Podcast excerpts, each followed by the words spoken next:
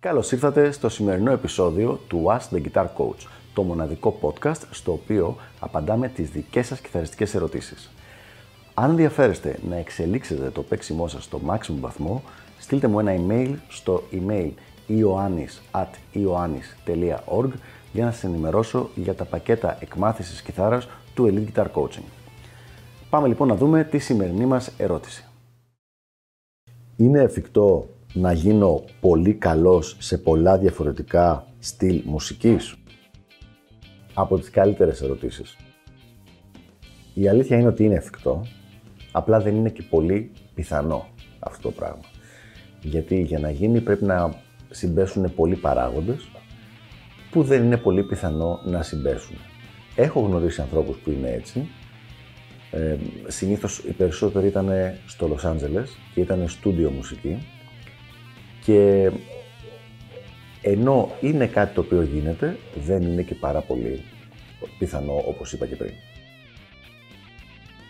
Πριν όμως αρχίζουμε να εξετάζουμε το θέμα, πρέπει να δούμε τη διαφορά ανάμεσα στο καλός σε πολλά στυλ και πολύ καλός σε πολλά στυλ. Δηλαδή, θα δώσω ένα πολύ απλό παράδειγμα. Το να μπορείς να παίξεις σε ένα συμπαθητικό επίπεδο διαφορετικά είδη μουσικής είναι κάτι το οποίο είναι πολύ εφικτό για έναν normal κιθαρίστα. Δηλαδή, όταν έχει φτιάξει πια την τεχνική του και το παίξιμό του, ξέρει τη θεωρία του, ξέρει τις κλίμακές του, γενικά παίζει σε ένα υψηλό intermediate επίπεδο, μπορεί να ασχοληθεί λίγο καιρό με κάθε διαφορετικό είδος μουσικής. Να δουλέψει, να παίξει λίγο καιρό jazz, να παίξει λίγο καιρό funk, να παίξει λίγο καιρό blues, να παίξει λίγο καιρό ε, οποιοδήποτε παρα country, οποιοδήποτε παρακλάδι του τραβάει την προσοχή. Σε έναν μη εκπαιδευμένο outsider απ' έξω θα ακουστεί μια χαρά αυθεντικός. Αυτό δεν σημαίνει ότι έχει γίνει πολύ καλός στο συγκεκριμένο είδος μουσικής. Για να δώσω πούμε, ένα παράδειγμα, ε, εγώ μπορώ να παίξω με μια jazz μπάντα, να παίξω ένα jazz standard, 2, 3, 4 jazz standard και να ακουστεί νομίζω normal αυτό το πράγμα. Επουδενή όμως δεν είμαι καλός jazz κιθαρίστας που να μπορώ να κρατήσω ένα ολόκληρο σετ για πολλές ώρες με φρασεολογία, με παίζω σε διαφορετικά είδη jazz το, έτσι ώστε να είμαι σωστός τεχνικά και ακουστικά σύμφωνα με την περίοδο του κάθε κομματιού. Όπως στη rock έχουμε διαφορετικές περιόδους, έτσι έχουμε και στη jazz. Αν παίζουμε στη rock ένα κομμάτι της δεκαετίας του 50, παίζουμε ας πούμε Chuck Berry για παράδειγμα, δεν θα κάνεις το ίδιο είδος solo και αυτοσχεδιασμό που θα έκανες σε ένα κομμάτι Dream Theater ε, του 2013 ας πούμε. Έτσι λοιπόν θα γίνει, κάνει και ένας jazz κιθαρίστας. Το να ξέρεις 5-10 φράσεις, 20 φράσεις jazz και να μπορείς να τις χρησιμοποιήσεις δεν σημαίνει ότι έχεις γίνει πολύ καλός σε αυτό το στυλ. Για να ενημερώνεστε κάθε φορά που ανεβαίνει καινούριο επεισόδιο μην ξεχάσετε να πατήσετε subscribe εδώ κάτω και επίσης πατήστε το καμπανάκι ώστε να σας έρχονται ειδοποιήσεις κάθε φορά. Και τώρα συνεχίζουμε με το υπόλοιπο επεισόδιο. Και το ίδιο πράγμα σημαίνει και στη διαφορετικά στυλ. Το ότι θα μάθει κάποιος ε, τις συγχωρδίες ενάτης πώς χρησιμοποιούνται στο funk και θα μάθει να παίζει 10 τα ε, ρυθμικά με, με ένα συμπαθητικό μνημείο δεν σημαίνει ότι έχει γίνει καλός funk κιθαρίστας το ότι θα έχει μάθει 5 licks από παραδοσιακό blues σε μυξολογική δεν σημαίνει ότι έχει γίνει καλός blues κιθαρίστας. Σημαίνει ότι μπορεί να δώσει αυτή την χρειά για λίγο.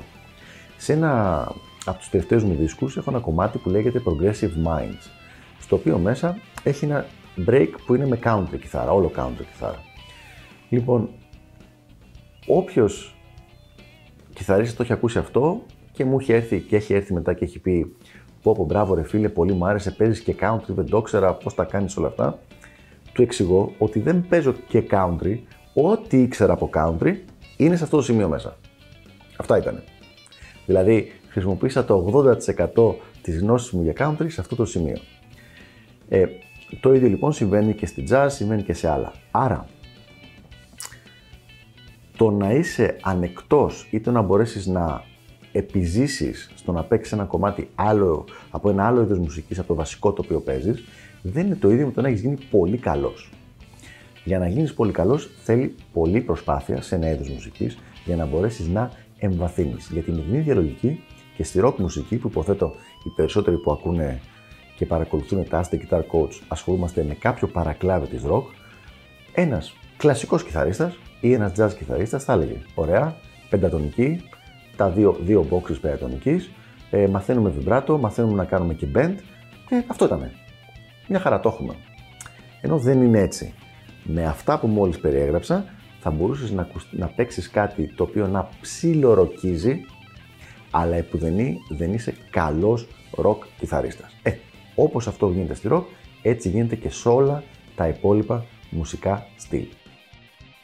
Για να μπορέσεις να παίξεις καλά οποιοδήποτε είδος μουσικής, πραγματικά οποιοδήποτε πια στην ειδική κιθάρα, θέλει χρόνια ενασχόλησης και στο να μπορέσει να εμβαθύνεις. Έχουν περάσει πια τόσες γενιές από τότε που ξεκίνησε η εξέλιξη της ηλεκτρικής κιθάρας που έχουν προχωρήσει πάρα πολύ τα πράγματα με πολύ ταλαντούχους κιθαρίστες, με πολύ ταλαντούχους ανθρώπους που έχουν παράγει υλικό και παιχτικό και σε θέματα διδασκαλίας. Οπότε, εγώ θα έλεγα ότι δεν μπορεί κάποιος να γίνει πολύ καλός σε ένα είδος, ακόμα και ξεκινάει παίρνοντας καλά κιθάρα, με ενασχόληση λιγότερη από δύο χρόνια εντατικά με το συγκεκριμένο είδος μουσικής. Και πάλι αυτό είναι μια πολύ γενίκευση, δεν θα ήταν δηλαδή ότι ο άπαξ ασχοληθείς δύο χρόνια έχεις ξεμπερδέψει, αλλά περίπου κάπου εκεί θα το υπολόγιζα εγώ.